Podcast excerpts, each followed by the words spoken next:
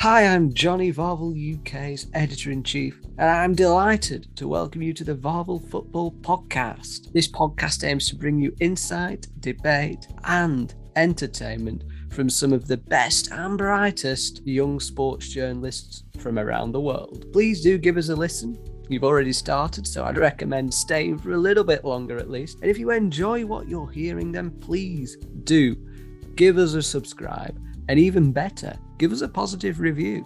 Positive reviews are a great way to expand our reach. Not only would this mean a lot to me, but it would mean a lot to over 300 writers that write regularly for VAVEL UK. We hope to get as many of them on this podcast as we possibly can over the course of the 2021 to 22 season. Anyway, enough of my waffle. Let's get straight into this.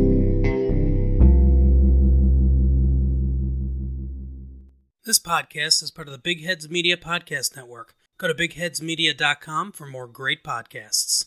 Hello, welcome back. 2022 is a year of optimism, hope, and wonder, but not for myself, uh, not for my football team, not for everyone, I suppose. No, I'm only joking. I think I had a good start to the year, as I was saying to Harry actually before. It was a, you know, I had a wonderful time. It made the most of not having restrictions in place. I think we're allowed to say that because it was legal and above board. But I mean, first of all, Harry, you also had a little bit of a celebration of New Year. Enjoyable? Yeah, it was all right. Just went to the pub, bit of a quiet affair, but good to see you in the new year with uh, with good mates. I'm sure you had probably had a better time than me in your. I told you a little bit. Better might be. I don't know if that's the right word actually, but it was a more. I had an eventful time. It was. Uh, it was nice, as I say. The time last week, and when we did this last podcast, we were talking about football stadiums being closed with the rising cases. We're talking about potential restrictions coming in at the time in Britain, in England at least, I should say, because of course Wales and Scotland did have the restrictions up. Many of them flocked over to England, so God knows what. You wouldn't think it looking at Newcastle. no, as soon as, as soon as I got off the train, I was in London. Hello, my friend. Hello there. So, no, Shrek wasn't there, was he? Shrek wasn't there, was he? Don't know where What a that came from. start. What a start! Yeah, fantastic. It can only get better from here. That's also the same for me for my football team anyway. Also, I hope anyway. But I tell you what, actually, we should we should mention to start with with 2022 being uh, you know, only just kicked off really. The the wonderful Chelsea Liverpool game is something we should really touch on. Maybe a slight touch on Arsenal Man City as well, but there is going to be a big focus on the teams at the bottom of the table because Oscar Omara will be joining from a German airport. Um, we can ask for the specifics when he does join. Not sure which airport it is. Maybe Munich. I don't know, but he will be joining to offer his thoughts on Watford. Maybe a bit on on the relegation as well. Although we won't have him for the whole thing because, of course, he has a train, a train, a plane to catch. So that's uh, that's probably his priority right now.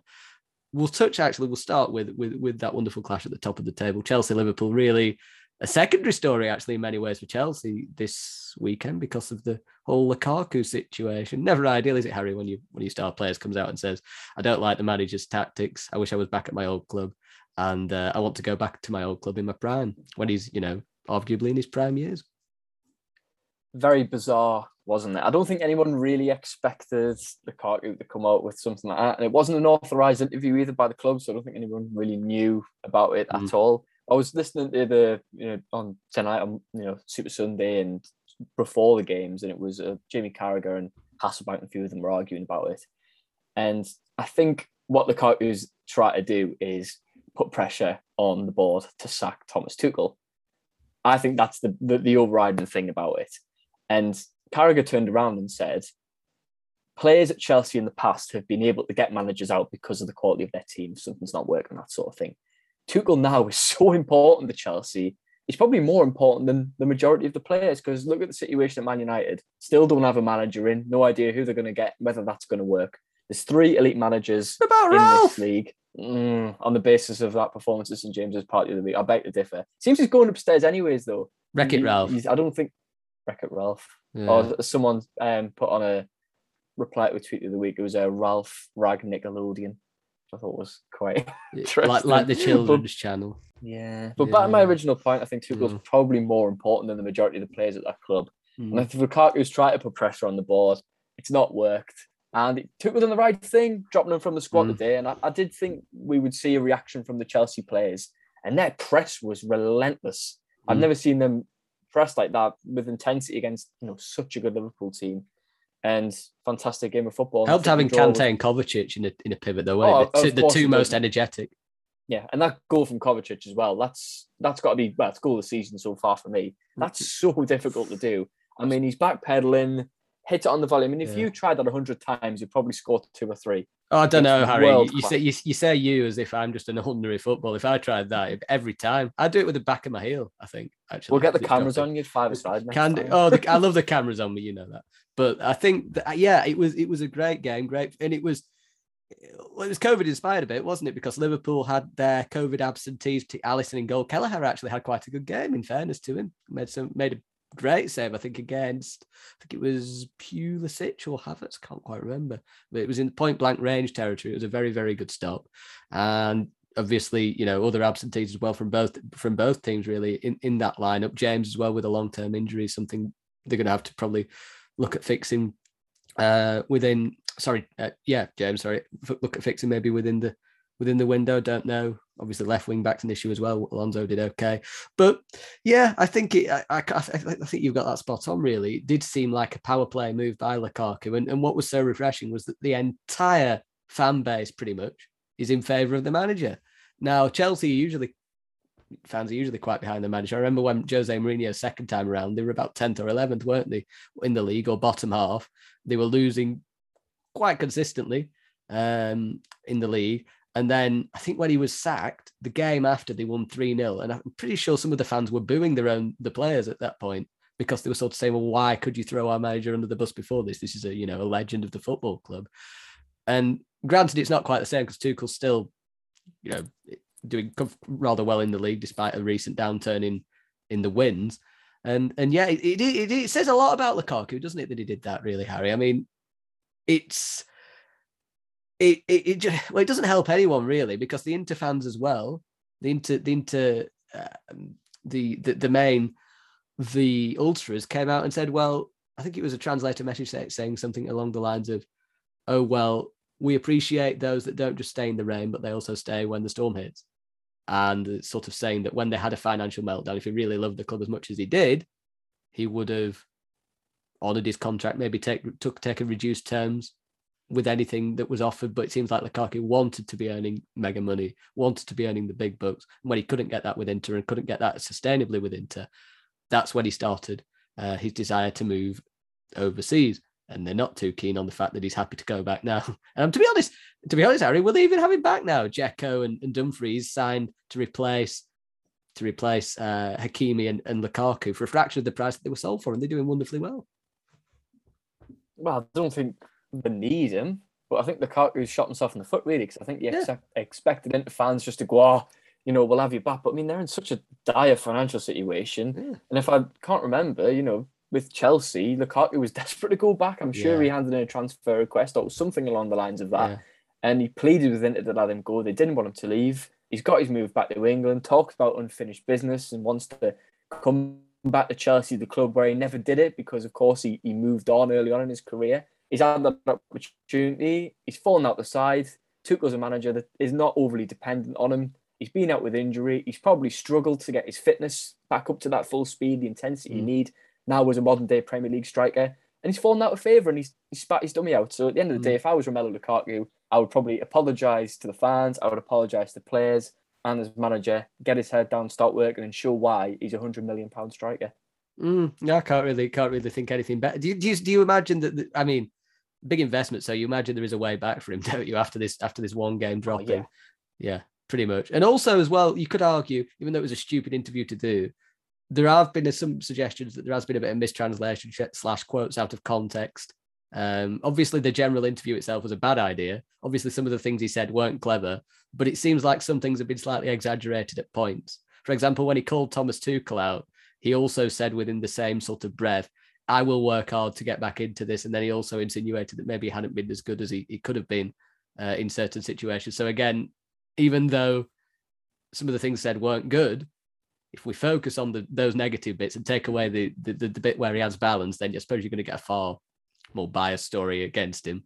And I imagine Tuchel even insinuated or said as much himself in those initial responses. He said, "Well, some of these quotes seem to have been used to sensationalize what actually happened. So it was a it was a silly thing to do. Seems to have been hyped up or well to the point of ridiculousness and sensationalized by people probably wanting a few more clicks.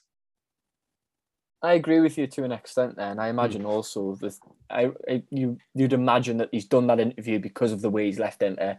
He's Mm. not left in a good light. He loved the club, you know, but I think he's gone a bit too far with some of the Oh, comments yeah. he said. But like you said, a lot of it can be taken out of context. You know, the translation from Italian to English Yeah, isn't the most clear. No, But at the end of the day, he's in the wrong. Shouldn't have done it, and it's pretty clear some of the stuff he said. And I don't think there's any translation issues with a lot of the party said, saying that he wants to return to Inter Milan in his prime, and his prime is now.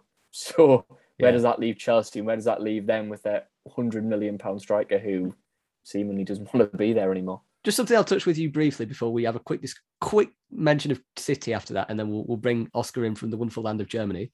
Uh, but Lukaku, suppose Lukaku did leave in the summer, supposedly. Hypothetically, imagine if Chelsea replaced him with Haaland. And that would be that would be unbelievable. But I think Man City have. I think that that's the. Do you know it, something? No, I don't. Have I've got not I've got no sources. No, I've got no sources, but they're not it makes a lot of sense. Haaland to, uh, to Yeah, Man City. yeah. Very good. Very good. Touch on City then. You you did just then. That would be a phenomenal signing for Man City, the strikerless team that seemed to be running away with the league anyway. Um, maybe they should play without a goalkeeper. Maybe that even it out a little bit. Might give us a chance. Or Yeah. a chance or something. Yeah, get someone. Maybe Raheem Sterling in goal. Decent diver. That's quite harsh, actually. Sorry, Kyle Walker in goal. He Yeah. kept a clean sheet. yeah, yeah, yeah, yeah. He did. Did he? he? While he was on the field, he did. I think he made a save, didn't he? Yeah, he did. Yeah. Um, it, it's they were very fortunate to win that Arsenal game, but well, you know, I, I guess Credit to them. yeah, sign of champions in adversity, and when they're playing poorly, they find a way to win. And they haven't played poorly very much recently, so it's a it's a bad sign for the rest of the league where you think, oh well, they were they were really hard pressed against it then, and they still managed to find a way to win when they were really struggling, I suppose, in, at times of that game. I mean, they're just so close to perfection, aren't they? Mm. And you look at the table now. I think it's ten points to Chelsea. If Liverpool win their game in hand, I think it's seven or eight. Mm. You ain't catching them. No, Uh, It would be it would be an almighty capitulation. Something horrendous would have to happen for Man City to not win the Premier League at this point. And Arsenal are a good side. They've surprised a lot of people this season. I think they're an outsider for the top four. They'll Mm. Yeah. certainly finish in the Europa League spots. And a lot of their fans online were saying that's the best Arsenal have played in three or four years.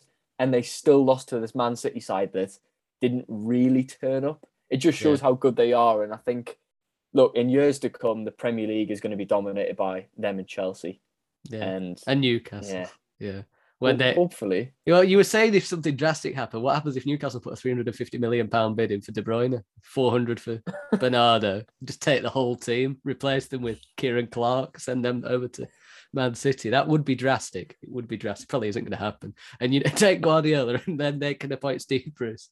I know. keeping Eddie Howe. yeah, yeah. yeah, cool. No, we'll get onto that in a second. Actually, you make a very fair point. Something we'll look to do actually as a as a viable feature: the top four race with the top four editors. Um, not the top four editors in terms of quality. Two of them are here, obviously, um, but but actually the the the people in the running because and again again this will be a relegation theme one because I am going to bring Oscar on in a second and we are going to discuss it at length because it was quite a bleak week for me and uh, and, and a less less bleak week for Harry and quite bleak for yeah, Oscar because too. we didn't play. Yeah, exactly. Yeah. Delighted. But, but yeah, very true, very true. Uh, yeah, the ones that don't play have the happier weekends, don't they? At this point in time, if you're at the bottom. But on that top four race, you you you touched on it. I mean, I summarise this really as the three the three teams that seem to stick out for me, and it's Tottenham, and it's Arsenal, and it's Man United. I think from an individual level, Man United should get fourth, right? I think from the best manager level, Tottenham should get fourth, and then I think um, for so on those two alone, you sort of think, well, you know, I mean, Rangnick's a very good coach, a very, very top end coach. Whether he's an elite manager is another level. Conte is an elite manager, so he could do wonders with with less. So you on that basis alone, you think, oh, maybe Tottenham could outdo them. The thing with Arsenal, I think, is that everything they've got, even though it's very good, is young, young manager, young players, young technical director, young structure. Usually, when the going gets tough early on, young and inexperienced can kind of falter a little bit at the end. Whereas uh, obviously at United, you've got experienced players individually, Ronaldo, Fernandes, top De Gea, people have been there, done that, seen it. Tottenham, you've got an elite winner, a serial winner, Conte. He can get, he could, can he turn water into wine? He has. So again, I don't think getting Tottenham fourth would be beyond his limits. It'd be beyond most people's limits, but it, I don't know if it'd be beyond his. And then obviously at Arsenal, you know, do they have that certainty? Do they have those people that, you know, grab the team by the scruff of the neck? Do they have that in the manager? Not yet, because I think he's learning. I think a lot of the players are still learning. And I think the, the structure's still learning. But they're, they're in a good place, aren't they, Harry? I think, regardless of where they finish, Arsenal. And the other two, I don't know. I, where do you see it briefly uh, out of those three before we move on to dreaded territory? I mean, if I was a betting man, I would still yeah. back Man United just because of the quality they've got in their team. Mm. And they're not that far off and they've got a couple of games in hand. But you can't rule out West Ham either. I mean, no, I wrote no. them off at the start of the season saying they'd finish mid table because yeah. of you. West Ham edited didn't like that, did he? No, he didn't. But they've, they've blown away teams. They were, yeah. they were quality again uh, against yeah. Palace. But Arsenal as well, I think there's a lot less expectation on them players as well and they're not having to juggle European football, which is, has helped them massively. Mm. So oh, it could be any of them to be fair, but even Spurs, I think a lot of it rides on the January transfer window. They've promised Conte money. Let's see if they they mm. go through with that and who they bring in. You expect Man United will always bring in a couple of players. Arsenal, I wouldn't expect this considering they spent like 130 million in the summer. West Ham, it's not going to be I think they'll probably bring in a centre half, but it could be any of them. But betting man, I would say Man United. To be fair. Yeah, I I also agree with you. I, at the start of the season, we said Man United had been a title race. So the fact that they'd be finishing fourth is a bit of a drop, isn't it? From that, and Brad would say the same. It's a bit of a drop from those expectations. Fourth is the minimum, really, that they should get. But at the same time, given that Arsenal are building a lot of momentum, given that Tottenham have an elite manager, and given that United are transitioning into a team that are now high, high pressing high and, and develop into a philosophy, it, it could still happen that United could finish sixth and one of those two could get fourth and one of those two could get fifth. You just don't know. But I tell you what, that, that should be exciting. It should be an exciting race that we have. And uh, I really very much look forward to seeing it. And now we'll move on to the relegation zone with an Oscar who is wearing a mask. He's in Germany. You can't, you don't have the advantage that we do of seeing that on this Zoom call, but that there you are. That is audio description at its best. Um, Oscar, how are you doing? Have you had a happy new year? I have, and happy new year to you too. Oh, thank you very much. Thanks, mate. Yeah, yeah, too. yeah. Did you do anything nice? As he as he blocks out that does he do anything nice? Terminal announcement on the terminal announcement. Never done, never done a podcast in an airport before. What's it like? No, it's probably not wise either. But um, you're going to hear some wonderful and eloquent German uh, over the back of me, so I'll stick myself on mute as much as possible. But um, yeah, probably not a good idea. So I'll mute myself until this is over. That's the spirit. Just exactly what we want from people on, on, on, on, a podcast. So there's an announcement going on in the background. So I'm going to try and make this a very long question, like I do already, because I love the sound of my own voice, Oscar. But if we're looking at the relegations, though, We've got, you know, it seems apt to to ask you about uh, Watford, the team you edit, the team you follow. Very much in a in a four horse race to be the worst three teams in the league. What one one it would seem is going to um, is going to not be in that in that trio of teams. Uh, three obviously will because trio of teams, but what it was looking when Ranieri first came in a little bit rosier. He got a few wins together, the 4 1 against Man United being probably the highlight of it. The 5 2 against Everton was pretty good as well. But lot of defeats now in succession. Obviously, the Watford board aren't too friendly with the managers when things get tough and when adversity hits hard. So how do you see the situation going at this point? Do you think Ranieri can turn it around? Do you think he's on borrowed time? What's going to happen to Watford? Oh, tough question. Um, long story short, Ranieri's got actually a longer leash than most managers with the Pozzo family. Uh, quite strong uh, Italian links, and, and they've known each other for a while. So, uh, yes, results are going the wrong way, but I, I, think everyone's still pretty confident that he's the right man for the job. He's he's organised us. Yes, on the surface, we haven't had a clean sheet all season. Yes, on the surface, we're losing games. Um, to put it mildly, consistently. Um, but actually, if you look at recent performances, if you, look at City, we weren't demolished. If you look at Chelsea, we, we lost late. If you look at Brentford, we, we lost late. Uh, again, yesterday, lost late. um, there's there is a trend here that all comes back to the back four, um, or, or at times the back three. Watford haven't really had a centre back pairing that is Premiership quality for for the whole season. Troost-Ekong isn't up to it. Craig Cathcart isn't up to it. Kabasele's been injured. Um, so Ranieri has actually done really well with the resources that he's got. And uh, I think this January, as with Newcastle, will be massive.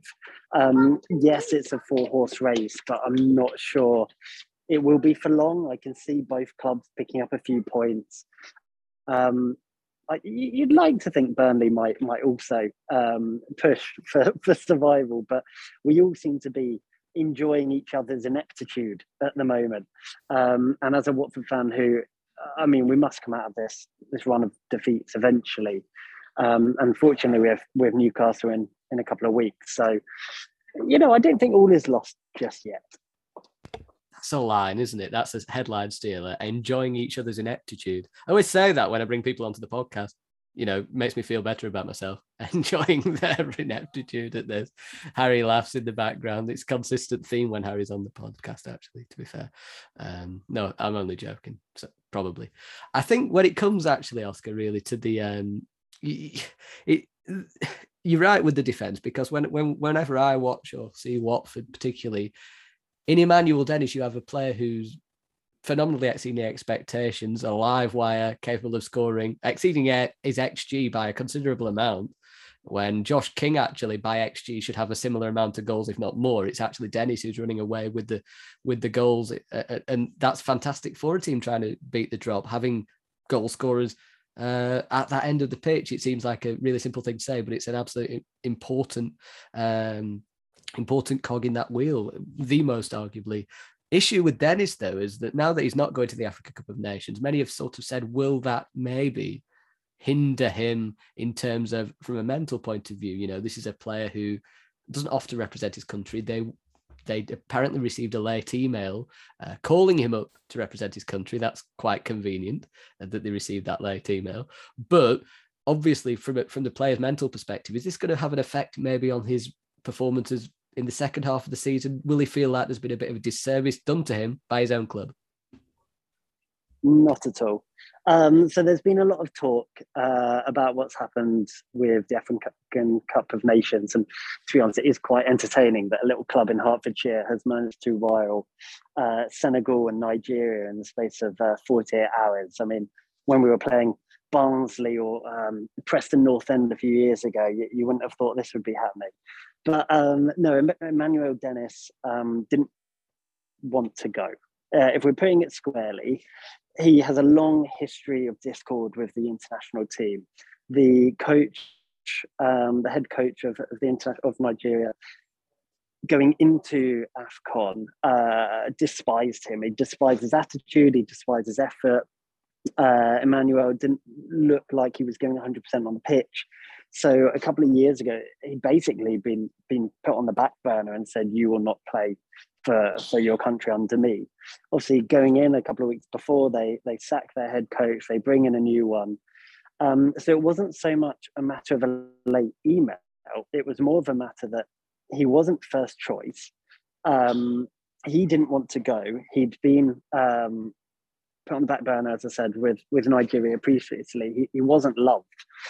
Um, the email is is almost kind of um, removing the focus from from what actually is is occurring here, which is a player that doesn't want to play for his international team, and the international team just want him as an additional man just in case. So I, I don't think it will be too much of an issue. That's fair. As the announcement goes off in the background, that was very well timed down to in line with that, and and, it, and it's a lot more insight than actually many of us have had to, to to put on the issue really. And and Dennis was actually a player, I believe, who has in the past had some questions of attitude, and, and that certainly isn't the case right now with Watford. He's, he's doing he's doing very very well. So I suppose Oscar, when it comes to you seem fairly confident actually, even though there has been a decline in in, in results about about Watford's opportunities to, to to potentially survive and avoid the drop. So with that in mind, then how do you see the other teams get faring in this four horse race of hell? Ignorance is bliss, isn't it? Um, naivety is a virtue. There's a few few sayings we could band about here with with my beliefs about Watford. Um, it's it's a really good question. I mean, Norwich are down. That's that's by the by. Uh, Newcastle, it's hard to really say anything until we see what business they do this January and how quickly they can get players up to speed. I'm really interested to see how Kieran Trippier will do, um, having like he played his his final game for for the team today and, and bidding his farewells. I mean, money speaks volumes, doesn't it, with the Premier League? And I don't see Newcastle going down uh, because they will just spend what they need to. And as long as they're giving Sam Maximin some sort of service, they're going to score goals. I think it's just showing up what, what's happening at the back and, and getting them into the right system, which I think Eddie Howe will do. So I think Newcastle will be fine. Obviously, hard to believe at the moment, but money's money. Burnley, uh, I, I, don't feel like I could say this in front of you, but I think they're in real trouble. Um, I think they're they've almost been found out after a while. Sean Dyche has got a little bit stale. Obviously, I'd never say that to the man himself, um, but but the way that they play football seems so obvious that a team can sit back um, and and just nod off those those long balls. That that issue in the middle where they haven't quite managed to connect the midfield and, and the forward pack at, thus far this season. Um, they're not conceding loads of goals. They're certainly not a, a Watford or a Norwich at the back, but I just can't see them winning games anytime soon, or at least enough games to to catch up with with Leeds, etc. So, oof, I think Watford are in real trouble purely because Newcastle will be fine, and if we can catch up the Leeds, if we can catch up those that, that might fall off at the back end. I don't know, maybe we're a, little bit reliant on the pandemic at the moment to bring a few teams back to us. I, I just don't think it'll be a four horse race by the end of it, though. Yeah, I think that's what I mean. It's it's a very good summary. I mean, is it was my last question for you, Oscar. But it, I think I'll let Harry ask one if he feels if he feels appropriate. He's nodding his head. He's looking at the TV in the background. So, Harry, any any lasting qu- uh, questions for our wonderful German expat? Question for all of you, really. And obviously, this season, I don't think Newcastle fans expected to be in a position where after one win in 19, they'd have a pretty good chance of survival. Do you think 30 points would be enough to keep the team up this season? Because I think that's that's going to be more than enough. Oh, I didn't expect your final line there. Um, I don't think 30 will be enough. Just purely because 31. Yeah. well, this is what I kind of go to history. I mean, that would be the lowest since, well, since the creation of the Premier League, wouldn't it? Mm. Um, and yes, there is a divide at the top um, between the top half and the bottom half. I think that's well evident, even between the top six, the top seven, and the rest of the league. But I think teams will take points off each other. I think this has been particularly extraordinary this first half of the season, how few points teams have picked up. Um, yes, I can see Norwich challenging Derby for, for the lowest amount um, ever. That's a bit harsh, but I think they can struggle to get to 20. I think Burnley and Watford will almost push each other because of that competition. And I think both teams have, have a little run over the next month or so where, where they'd be expected to pick up some points. So I can see Watford picking up um, at least six points in, in the next month. Um, and I think we'll see that push on above 30 quite quickly. Mm. But yeah, good question. Good question. I, am going to put it out there. I think 35 will, will mean you stay up. Oh. Like that, thin air. What, what I would say as well, just to answer that question, so eloquently put it was, um, I think that as the season draws on and, and gets into the final furlong, the teams that are still fighting for something to play with, maybe at the bottom, can often take points off people in the middle of the league who've maybe gone on the beaches or something like that.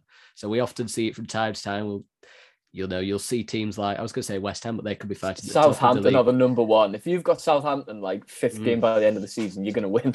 Yeah, and I mean, I think at that point there are numerous teams that 10th, 11th, 12th, 9th, slightly not slightly too far away from Europe, nowhere near the bottom. They're going to be on the coast and they're going to be on the beaches, and that means then the teams that are fighting probably will get a few wins out of teams they wouldn't ordinarily have wins out of at this stage of the season. In two, three months' time, the whole situation changes, the whole landscape changes. So Oscar's probably right. So I'll, I'll go uh 33 i think because i think there's a, there's there's substance to what you both say and i'm just going to be a bit different and sit somewhere in between so harry with 30 oscar you with 35 myself with 33 and now you are you have done wonderfully well actually oscar in the background with the with the uh, announcement the announcer uh, the wonderful German announcer. I've just before you, just before I let you leave, because it didn't get asked, or it did get asked, but it got lost at the start of the start of the chat we had. Uh, have you had a wonderful New Year in Germany? Yes. So, yeah, yeah, Yes, I have. very good, very good. Well, here's to a better, hopefully a better 2022. And I'll let you go now and get prepared for that flight. We don't want you missing it. Appreciate it. All, all the best, both. Uh, Yeah. Yeah, I See think that was mate. German. That was German. I think my German's awful. Uh, it's it's it's not one of my talents. Actually, at New Year's there was a there was another girl there who could speak German, French, a bit of Chinese, and uh, obviously English and a bit of Welsh. I can barely speak English, and then I I said, yeah, I but does she have a blue tick? you know what? Someone said. Someone said actually at that party. She said, "Oh, I'm quite big on Instagram," and that's what I said. I said, Oh, go on. I said, yeah. I said, I said, well, excuse me there, but um, this is a verification badge. means I'm a VIP. Anyway, fantastic. That's enough about me. Now Oscar's gone, and obviously Watford discussion's gone. There was quite that was a very good uh, question actually, Harry, with the with the with the with the points total. And I, I suppose we're going to say that most years, aren't we? Because there's always teams that look poor, and then we forget about the fact that teams, some teams are basically on the beaches with a few months to go, and it, the landscape changes, doesn't it? But it is, it is, a, it is a thoughtful question. In all fairness, and he, we'll t- we'll go to Newcastle now. Then I'll I'll let I'll I'll flip it on its head, and you can interview me for the for the last bit. But I think with Newcastle, I think I think Oscar summed it up perfectly, isn't it? It's so difficult to say where Newcastle are going to finish now because even though Trippier deal looks like it could go over the line, still need another three or four really before you can say, oh well, this team's going to propel up the division and and turn this awful form around. Yeah, very, very interesting. It's probably one of the most exciting times to support Newcastle, despite the situation they're in at the minute. I mean, Kieran Trippier, barring a late hijack from Chelsea or Man United, looks like it's going to be the first player in through the door. I mean, that's ripping up the old transfer rule at Newcastle. 31 year old signing probably north of 25 million pound on 150 grand a week, something along the lines of that is is pretty crazy. They're looking Mm. at Sven Botman from Lille, who you know he's going to be partner Van Dijk probably at the World Cup Mm. alongside him. They've you know there's there's a range of players they're after, but they've got to get them place, and it Mm. depends how much money they're willing to spend because the talk is they want to bring in at least five players in this window, and they need it. Like Oscar said, I think he, he said it pretty spot on. They score goals, Newcastle, but defensively they're shambles. If they can shore up that defense, keep Wilson fit, keep St Maximin fit, I think they'll stay up. And if I, you know, out of the, the three teams, Burnley, Newcastle, and Watford, I think I'd rather be in Newcastle situation than the other two teams. I've, Mm. You know, maybe I'm seeing that through rose tinted glasses, but I certainly Oh. think Newcastle have got the best chance of stopping up. I certainly think they've got the best chance of stopping up, but you know, things can happen. Look at Leeds this season, the injuries they've had, wh- where without St Maximin and Wilson now, I think Mm. till well, I think we'll have St Maximin back for Watford, but Wilson's going to be out till mid February. We need a striker to Mm. replace him as well Mm. because Dwight Gayle's the only backup and he's a, he's a championship striker nowadays. Mm. So a lot of work done. They've got to get it right. They've got to get players in. They Dust themselves down. Sorry, Got to Dust dust yourselves down. down, roll the sleeves roll the sleeves up. yeah. No, it's a very, very difficult month to operate in, and I think the Saudi consortium have got to put their money where their mouth is and they've just got to go for it because I think relegation is just too costly. I really do wish it was still Steve Bruce at the helm for this position. Can you imagine some of the players he's bringing in? Andy Carroll. Well, Alex would be in. Alex would be in. he probably would, yeah. Um, no, it's it is it certainly is an exciting time from a Newcastle perspective. And to be honest, it would be funny on, on a neutral level if Newcastle spent a fortune and went down. I mean, it would.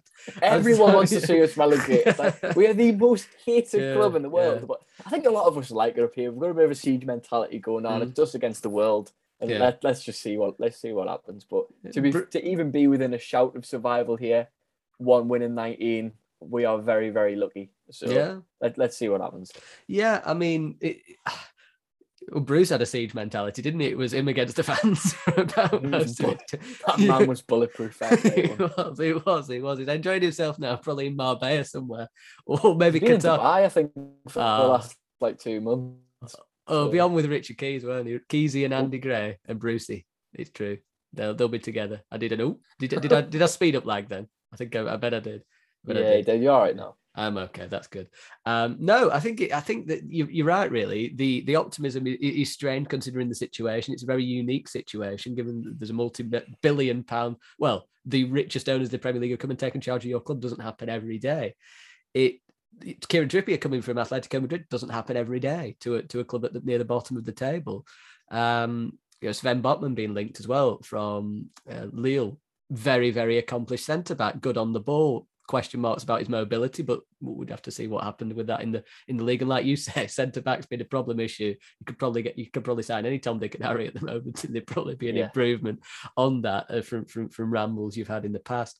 So I guess then you, there's optimism there. Where could it go wrong? Possibly. injuries, I think, would be the biggest issue. Mm. I think it, it just it depends all on this window, Jonny. I mean, look, if they get a striker in as a backup, a reliable backup to Callum Wilson, that's what they need. Mm. Harry Kane. other than and and also other teams picking up results as well. Because Mm. technically, look, if if Watford and Burnley win their games, Mm. they'll stay up. Technically, it's out of Newcastle's hands at the minute. Yeah. But on the evidence of Burnley and Watford, I think even Newcastle with their current squad are better than the two sides around us. So with Mm. significant improvement, look, I don't think it's going to be drastic. Look, you're not going to see like nine or ten players come in. I don't hmm. think they'll spend Just like eight. two hundred million, but yeah, look, hmm. seven, maybe Seven. seven. No, Seven and a half. Uh, maybe four, maybe four or five players. Alex decent Bruce. amount of money. Yeah. Alex Bruce. Yeah, they, they just need. It's all on January. I'll, I'll let you know at the end of the month on that one. Mm, mm, very good. No, it's fair. It's fair. I mean, my analysis is going to be quite different, obviously, because there's there's not that level of um of, of assurance, not that level of security. And after today's game against Leeds, a game which really could have brought Leeds into the thick of it, I think, because Leeds were on a on a downward spiral. They'd had some heavy defeats. They lined up today, Leeds, with uh, Roberts, Patrick Roberts, uh, Tyler Roberts, sorry, in, uh, in in in the striker position. He's not a striker really, or he's, he's not really much of anything. He's sort of a here, there, and everywhere kind of player. And never really convinced me at this level when I've seen him play. They had several injuries throughout the team. Forshaw, as you noted to me before we went on, was in the position of Kalvin Phillips. Again, really big. No disrespect to Forshaw, but Phillips runs that team. Um, there was no Rodrigo, no Bamford, and the, the team generally collectively didn't look particularly good on the day, and yet they could have scored five goals. So that in itself, the fact that depleted Leeds team that didn't necessarily play that well could have scored five goals is alarming. It's crazy to think um, that that was the that was the performance really of a Sean Dyche Burnley team. Really, the, the, the manager who says that minimum requirement is maximum effort. I think that's plastered on one of the UCFB advertisements as well. Uh, so, that, so they definitely nicked that from, from from the great man. But that was always a mantra that he ran with him for a very long period of time for the for the majority of his tenure. That's something you could see in the in, in the team. If they lost, they would lost and they, they'd lose, but they'd go down trying by blocking every ball or every ball that they could, by playing the ball up the pitch with intensity, by almost playing on the edge, which is a word he uses a lot, edge. Uh, that he wants teams to play with edge, which means a bit be physical, but don't overdo it. There's not been a red card in a very, I think it's the longest team in the Premier League without a red card. So playing on the edge sensibly, living up to the dark arts, making life difficult. There's none of that against Leeds. Um, players were half pressing. They weren't throwing their bodies on the line. They couldn't pass two balls together. It was quite abysmal. And the, the, the one goal, which was a wonderful goal from Maxwell Cornet, uh, was a 30 yard free kick. And he's going to Africa Cup of Nations. So when it comes to optimism, and, and, and you, your your team and, and Newcastle are filled with it aplenty, uh, to be fair, I thought Oscar was quite surprisingly optimistic. I, I, don't, I don't know if I'd be that optimistic if I was. Yeah, I mean, after six defeats, I mean, I, I, forgot to ask him as well about Ranieri because I think there's a massive possibility that they'll sack him before the game on the 15th. That's such a big game. I mean, if Watford lose that against us, then uh, oh, they're, fair, really, they're really. To fair, Harry, I did ask that at the start. Um, you know, and, and you clearly weren't listening, but you did. I did ask that at the start, and I did say. Not, I, don't really, I, don't really, like that, though. Yeah. No, but but he said he, he said he's unlikely to go because of his relationship with the family, uh, the Pozzo family. And they are so, backing to be fair. I think they've got two or three coming in as well. So, so we'll have to see. We'll have to see. I mean, um, but he was. I mean, for, as I said, from the Burnley standpoint, again, we're talking about it off air, uh, off air, off pod. The underinvestment, the years of underinvestment, actually not too dissimilar to Newcastle, is it? Really, if you think about it, years of not spending enough in, in the in the in the transfer windows. It all stems back to when Sean Dyche in 17-18 got Burnley to seventh Europa League football or qualifying the opportunity was there to really level up, to take Burnley's transfer spending to the next level, not to go like 100 million, but to sign maybe three 15 million pound players just to get the squad up again. And Ben Gibson was bought for 15 million, to be fair, but it was a bit of a panic buy. And he eventually left in unceremonious circumstances when he fell out with Sean Dyche after playing about two games in one and a half years. So that wasn't good. And then Matej Vydra came in for 11 million. Hasn't really settled ever at Burnley. So they did spend. A, they did. no, they did. But it was panicked. Vydra was a panic buy at the end. Joe Hart was a panic buy when it looked like Heaton would be out for longer than he was, and he was actually only out for the first two weeks, and that didn't work out. And Vydra didn't work out, and Gibson, again, that was almost like Ben Mee was supposedly leaving, might have had a contractual issue. He actually signed. Gibson ended up rotting on the bench. So you're right. There was money spent. It wasn't as much as maybe it could have been spent, but it was spent. But it was spent poorly. And ever since that point, it's been misstep after misstep after misstep until recently with Alan Pace, which was with the best window in years. But that's not enough to make up for the two or three years of poor of, of, of, of underinvestment. The year after, a cut price Jay Rodriguez became available, and nostalgia took over. Fans loved it, but he was, you know, he's a cut price Jay Rodriguez because he wasn't the same player that left to pursue new heights and, and, and was linked with England. He had a really bad injury, dwell at West Brom, of course, but then came back. He's not quite the same player. He's done well, but it, but again, it's not a revolutionary signing. He sort of was the the the staple point for that window that summer after the 1780, so 1819 season. He was the staple point. Year after that, again, not much in the way of transfers. The worst one was in the window for the fanless season or the stadium, the fans without stadiums for the full season. So that would have been 2021. Obviously, the season that just started a bit later as well there was Dale Stephens came in for four hundred thousand pounds. Jeff Hendrick left on a free. Jeff Hendrick played a lot of games for Burnley in a lot of positions. Not the best player, as you know. He's not the most talented, but he was a grafter. He worked hard. To be fair, if I mean, I think well, I'm sure we'll get on to Tarkowski, Jonny, the yeah, situation yeah. there, but I think we would be more than happy to give you Jeff Hendrick back, maybe as part of that deal. He's, he wasn't the most spectacular signing, but he played a lot. He played a lot, and he put a lot of effort in, and he covered every blade of grass and he scored some important goals. To replace, to not replace him and bring Dale Stephens in, who's been virtually on the on the sidelines for most of his time at the club, and for that to be the only signing of note with Will Norris, the third goalkeeper, in that summer, he let we entered Burnley entered that season 2021 weaker than they finished 1920. That's unforgivable for a club. You know, every season you should be trying to improve on what you have to do that, it's unforgivable. How Sean Dyche kept the club up in that season is incredible. It's incredible. It was a miracle job. And you could tell by the end of the season when he had kept them up officially, it, it, it was almost as though everyone was so exhausted and there was such a slant at the end. It was a 4 0 loss to Leeds, 1 0 loss to Sheffield United. There was another quite big loss at the end when Burnley officially stepped up. It was like, oh my God, we put so much into that bid and now we can just sort of breathe. And then as soon as they breathe, bam, big loss, big loss, big loss. Brilliant summer window, Harry, to be fair. Brilliant summer window. Maxwell Cornet, great signing. Connor Roberts on paper, good signing. Has struggled a bit with fitness, but he needs to get into the team as soon as he can. He really does because he's a really good player. Collins, very good signing, come in and he's looked as good as Tarkowski, if not better. as you say, that might be because his head's somewhere else, but really good signing again. Three really good signings. Hennessy, very, very good backup to Pope, someone who you can kind of rely upon for the odd game because he's got that experience. One summer window, unfortunately, doesn't compensate for years of of dithering and nothingness in, in the window, years of not getting the right players, years of not building on the year before. And that's why I think Burnley's in the position they're in because the, currently the players there, many of them have been there for a long time.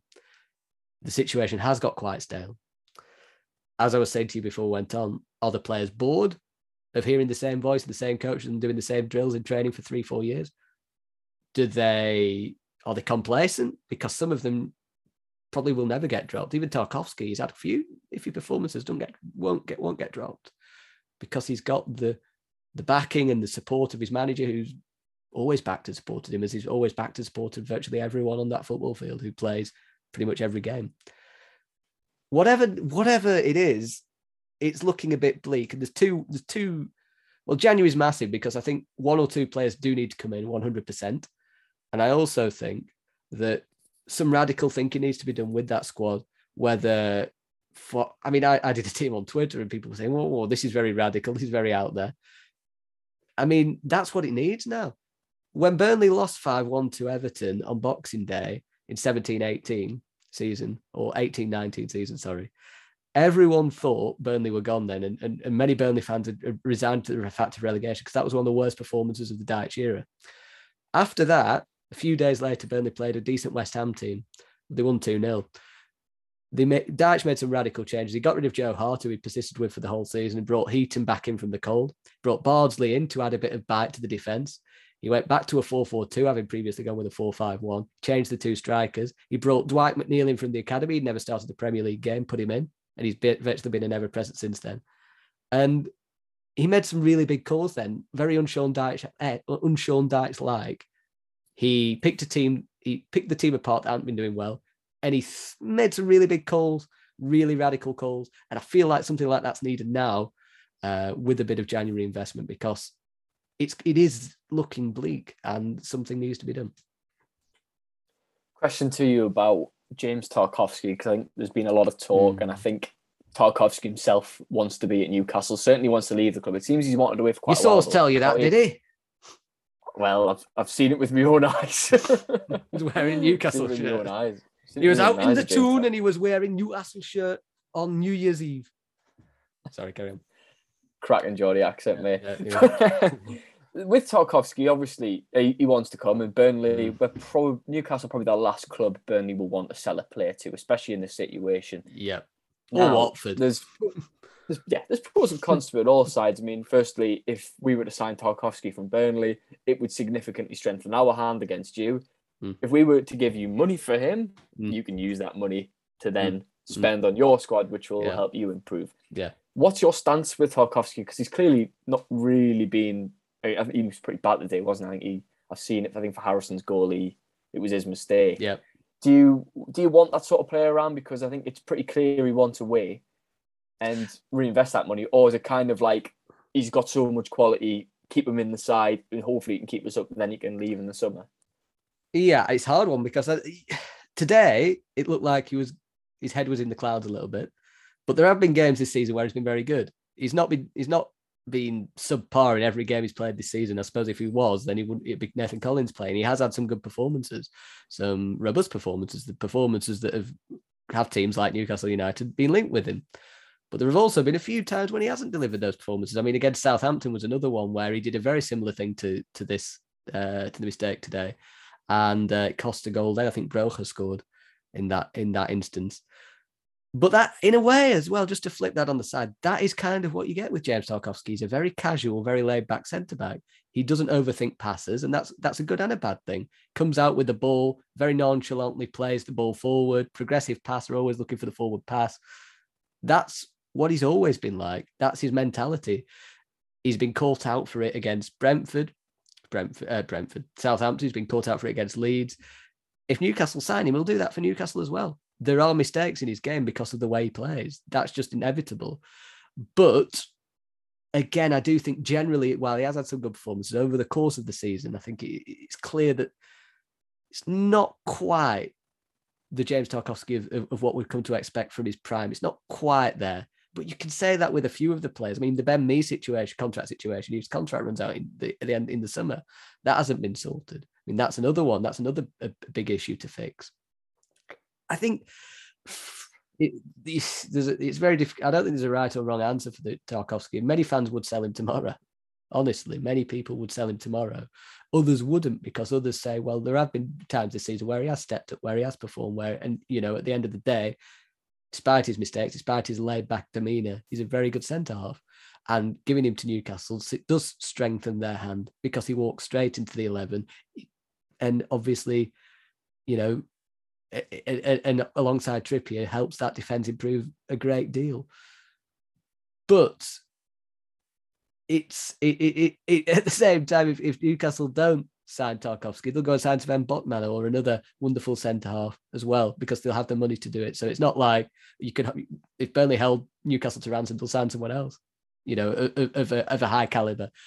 For me, if if that's what you're asking, I, I'd be tempted to sell now I would be. I, I, wasn't a week or two How ago. much though? Because obviously, I think everyone would be tempted. Only, but if it's like only, ten million, yeah, only sixty million plus St Maximin. Only um, um, throw a Wilson in there and a Steve Bruce for banter. But um, no, I I think fifteen to twenty, and I'd be tempted to sell fifteen. You, I think it's doable. Uh, although because of the finances that Newcastle have, I would be because in reserve, as I said, Nathan Collins, very good centre back, very good centre back, looks at home in the Premier League and he wants to be at the club 100%. Use the money to help in other areas, potentially out wide or central midfield, probably the two most areas uh, areas in, in need of most improvement. And it could be quite a smart bit of business. I also suggested, I think I did this on Twitter, that maybe Matt Ritchie and part exchange could work because long term, I don't think Matt Ritchie's future's at Newcastle, to be honest. He also plays at fullback, which isn't his favourite position. At Burnley, he would be probably guaranteed to play as one of the wide players. Dwight McNeil seems to play every game and he's struggling. He looks exhausted now. Johan Berg Gudmundsson's been playing every game for a while now, or, or played a lot this season, which is good because he hasn't been injured, but his performances are flattered to deceive. I think someone of Ritchie's abilities, he's a leader, he's a warrior, tenacious in the tackle, good with dead ball situations. I think he'd make a world of he could make a world of difference for Burnley's creative options. He wouldn't do that for Newcastle, I don't think, because Newcastle are looking above that now. But for new for Burnley, you know, I, th- I mean, at, at, the same time, Harry, I know you you you know Matt Ritchie quite well. He, from a mentality point of view, his char- and a character point of view, he's exactly the kind of player you want in the team, isn't he? Someone that's going to run and give 110 percent pretty much every game unless he falls out with Steve Bruce as he did in one or two of those games. Yeah, and I don't think Newcastle would entertain selling any player to Burnley as part of a part exchange, just because they don't really need they don't really need to give. Why would they give you a player like that? That's the sort of thing. And I think Ritchie, Isn't that the same logic at Burnley then? Yeah, but the, if the price is right at Burnley, I think they'd sell. Tarkowski's his contract's out in six months. Yeah, so yeah, it's, it's, yeah. A, it's a different it's a different situation. But Ritchie's wanted to go back to Bournemouth. I think he wanted to go in the summer. Cleared his like locked around his dressing room. It was like that far advanced. Then they pulled the plug in at last minute. So I think if Ritchie's going to go anywhere, it will be back to Bournemouth. But like you said, in terms of a leader, he's absolutely a player you want around your club. He, you know, he gives 110 percent for the club. You know, he works hard, passion. He's got it all in abundance. But in terms of like footballing quality, there's better players at Newcastle, and mm. his his days are probably past him. But would I would I give him to Burnley as part of a deal for Tarkowski? Absolutely not. Newcastle should go and look elsewhere. He, he would be good for Burnley, though, wouldn't he? Oh yeah, oh yeah, it'd yeah, be a great yeah. sign for Burnley because yeah, I think he, he, would fit in. Like you said, I think he'd fit in perfectly to the way that Dyche plays. That sort of like mm. four four two. Mm. Would he come in and replace McNeil, or would it, it would be Gudmundsson? No, it'd be it'd be Gudmundsson. Yeah, it'd be probably. Uh, so you would you would start Ritchie. Yeah, Ritchie and uh, McNeil. I think, as, as, even though I say McNeil's been struggling a bit of late, still a very good player in a very difficult time at the moment. I think what, what we haven't done actually, we haven't touched on Norwich as well. We sort of said Norwich are absolutely down, but they're sort of still in and around in uh, Newcastle and Burnley. I, I mean, it's a weird one, isn't it? When Dean Smith came in, I remember they had a, a, very, I think someone said it was the smallest manager bounce of all time, where they won the first game, then they got the draw against Newcastle. And he thought, oh, they're not doing too bad. They actually played quite well against Newcastle, didn't they, as well? Uh, didn't do too Mm, badly. Ten men all game. Probably should have won. Yeah, fair. yeah, Yeah. yeah. Um, but uh, what, what what is it with Newcastle? Is it, is it a, is it a collective club mentality thing? Is Dean, is Dean Smith really that much of an upgrade on Daniel Farke? It, you know, or, or is is it feels like it's a collective general issue, doesn't it, with Newcastle, as though they are a club that are almost because they spent quite a Norwich. bit, yeah, they spent quite a bit in the summer, didn't they? But it's it's almost like the head's always in the championship, and they know they're too good for that league, but then when they come up, it, it just doesn't seem to want to ever happen. But then again, I say that, and they're still in and around the Burnley and the Newcastle and the Watford camps, so they could still they, no numerically do it. They frustrate the living hell out of me, to be honest, Norwich City. And I, I just think it's quite annoying. I feel sorry for the fans as well because they essentially throw the towel in before the season started. Mm. And I think a lot of them this year, when they got promoted, it was like, look, let's let you know we've got a, we've got a good team now. Let's keep a hold of these players. Yeah, We can build on the squad and have a pop at survival. I don't think any Norwich fan going into the season was expecting them to stay up, No. but at least give it a fight. I mean, when you sell Emiliano Buendia, your best player, to Aston Villa before the season started, it's just not the way to go on. I think then they pretty much threw in the towel. Like we said, I think before the podcast, we were talking about Norwich, and we said that their team in the Championship last year was significantly better than the side they've got this season. Yeah. You know, they had Oliver But- Skipp playing in, midfield and had but, but they have they have that team as Gilmour well. now, though, don't they? Gilmour. Well, they don't like him. It seems. I I, think, told him No, f don't. off, f off, and I, I, I, pardon my French. I don't, I'm not saying he's part word. of a bigger problem, isn't he? Yeah, Gilmour. I, I feel, he, look, he's a young kid. I don't think he should be expected to single-handedly drag Norwich out of survival. They're in such a dire situation. He's only good as good as the players around him yeah, as well. And it's not a good team. I mean, Josh Sargent, poor bloke. I mean, thing is, people say that Joelinton was a bad signing for 40 million. I know he's a world beater now, but Josh Sargent for 7 million is perhaps one of the worst signings you'll see in the Premier League. And uh, look, the only reason they're in and around it was because of that little new manager bounce they had. But Yeah. if Norwich get 20 points this season, I'll commend them. And and on to Dean Smith as well and Daniel Farke. Daniel Yeah. Farke, I think, for, with it, if you give him a decent side, I think you do a very good job in Yeah. this league. I Yeah. still think he's a good manager. Just that side, that philosophy doesn't work. And if they go when they go down Norwich, Dean Smith will probably bring them straight back up. So we'll be having this conversation again in 24 months' time. yeah. Just a, just a word on Smith. Actually, I mean, I was sort of thinking about it. Someone had asked me sort of, oh, he could rank managers from one to twenty. Where da da da da. I mean, Dean Smith's done quite. He did, he did, a respectable job Villa. He's a respectable guy. He's a seem, you know, a nice guy and everything. Uh, is he? Do you think he's still learning about being a Premier League coach, or do you think he's because you know when he went there? I remember some people telling me, "Oh, that's a really big upgrade on Farke." I was thinking, is it though? Is it really similar almost in many ways? He got out of the Championship, did well in, in you know bringing bringing Villa to the promised land of the Premier League again. Stumbled over the line, having spent 200 million in his first season with Villa to keep them up on the final day. Did well the season after, but that was Grealish inspired largely. Struggled when he had to build a system without Jack Grealish. Still a few question marks, isn't there, on, on, on Dean Smith as a as a established Premier League manager or someone you go to maybe for if you're a club struggling at the bottom.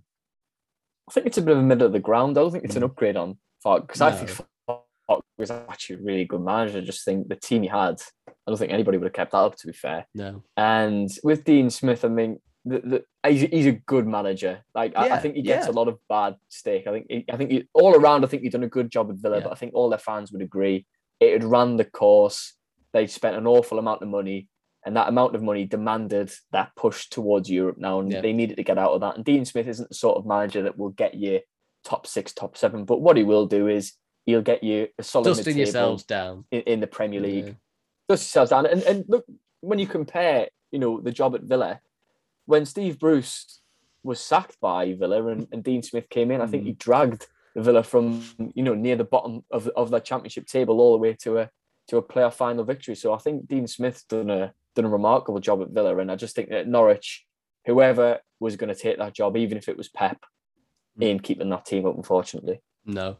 So lastly, then on on this relegation themed pod, who well, who do you see in the in the bottom three come the end of the season? You obviously don't see Newcastle there, so Well, you never know, you see. They, the, the defeat is don't say that, you know, unless like- you put them in it, don't say that. It's hard to say though. I think it's like come to the end of the Jan- at the end of January, I can go out look to there. But look, I'm not going to say Newcastle are going to go down. Of course not. I think we'll get over the line. We'll script. It'll not be as convincing as people think. Because, like you said, I think when you get to the end of the season, teams are on on the holidays, that sort of thing. A lot Yeah. of it looks at you know the fixtures and who you've Mm. got. Uh, but I think Norwich twentieth nailed on. Uh, I'm gonna go Watford nineteenth. I'm gonna go Burnley. I'm gonna go Burnley eighteenth. I just think that both of those sides are like Burnley. I think it's run its course with the players. You, you're a lot similar to Newcastle. Really, you've, you've had the same squad for a long time, Mm. and over the years, it's got significantly worse. And the investments come too late. It's come too late in Newcastle, but thankfully, It's, got it's more than a enough. bottom, Yeah. bottomless pit of money to be able to invest into that squad, whereas Burnley don't. You watch Alan Pace now. You watch him 100 Too heavily pounds. reliant on corner. Yeah, no. yeah. and yeah, and, and Watford as well. Emmanuel Dennis and Sarr are going to have to have remarkable form Yeah. up to the end of the season, along with new signings hitting the ground running. And I just think there's just too much going on at Watford in terms of manager sackings, and it's a bit too much of a merry-go-round for me. So I think Newcastle will just about survive, but don't count Everton being out of this relegation fight as well. It's an outside call. They'll they'll be all right. They'll stay up. They'll But dismiss Benitez before it gets to that, I think. there there is a there is there is hell on Everton. It's if you're if you're a non-Everton fan, it is a very very interesting watch watching them at Goodison because they are not happy with anything going on with that football club. And if Moshiri sticks behind Benitez, it could it could turn sour. Even though I think he's I think he's had it tough really because I think he's had no Yeah, I he's had agree. no backing really. He's had nothing. FFP and Yeah. and you know DCL's been out like all year. What do you missing think of Everton? penalties, Do you think missing they can get penalties when he there? comes back. Oh well, some of my best friends are Everton fans Literally. actually, and um, they, th- th- when he, when he was coming in, they were Rafa out. After he won, they were marginally Rafa. Well, they, they were they were there were no comment, and then when they lost one or two, it's Rafa out again. It was the most nonsensical appointment of it in in managerial history. It's like it's like I don't know Harry appointing a Sunderland Just- legend just to, to make sense. Newcastle. You wouldn't do it, would you? You wouldn't appoint a, a, a legend. I mean, of as, as much as a good manager he is, it was never ever going to work. no, A uh, Liverpool legend won the Champions League with Yeah, him, yeah. had been exiled in China after leaving China. Newcastle yeah. to then go to Everton. Yeah. And I think it, I feel bad for Rafa because No, I Newcastle fan love the bloke a bit, but even I wouldn't have him back now.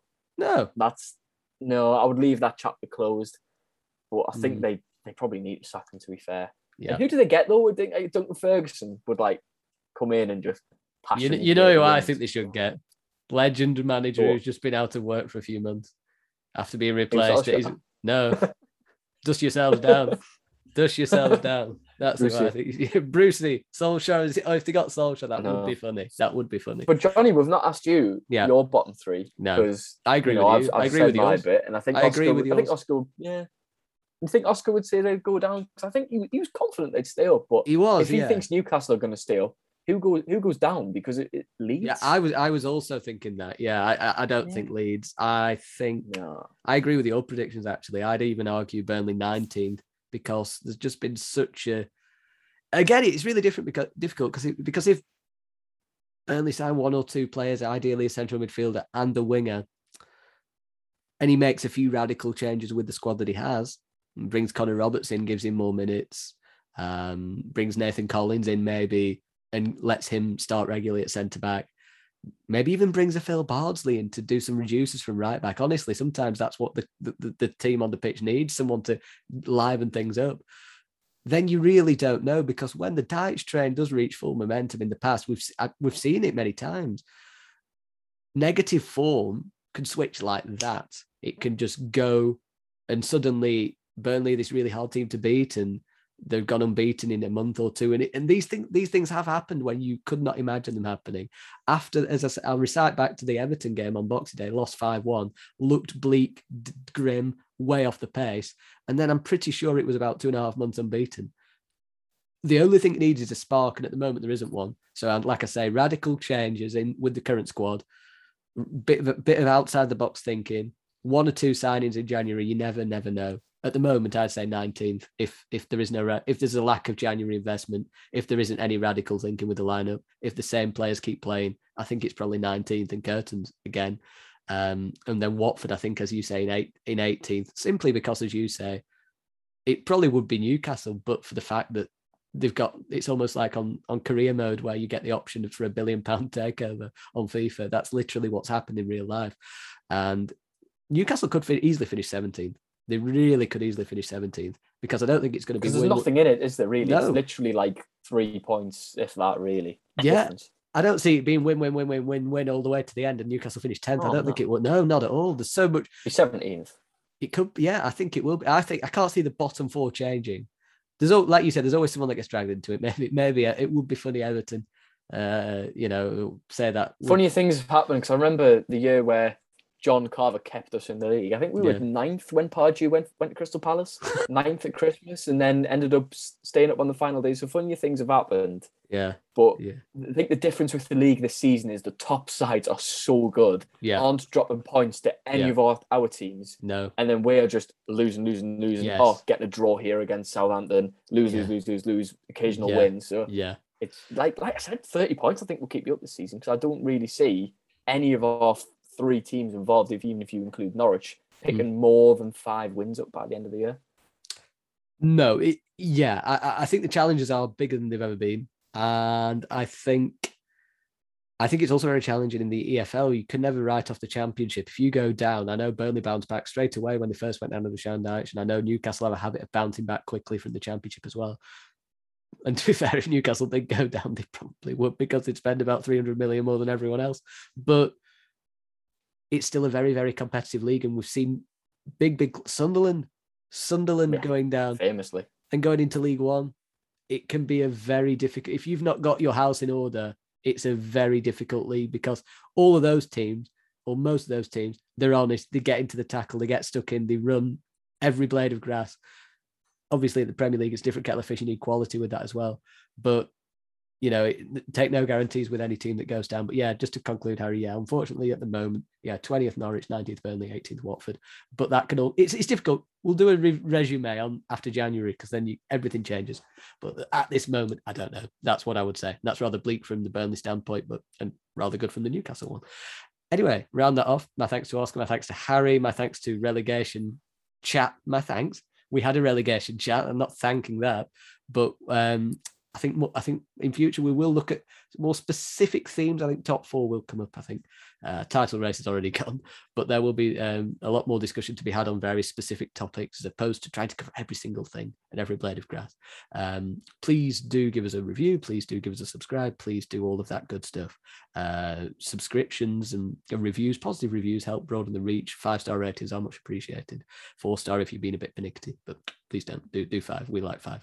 Anyway, take care, stay safe. Thanks for listening, and hopefully, if you're a listener in the England, uh, by the time we do this next time, you're not in a lockdown. But if you are, hmm, it's good something to listen to, I suppose, while you're bored.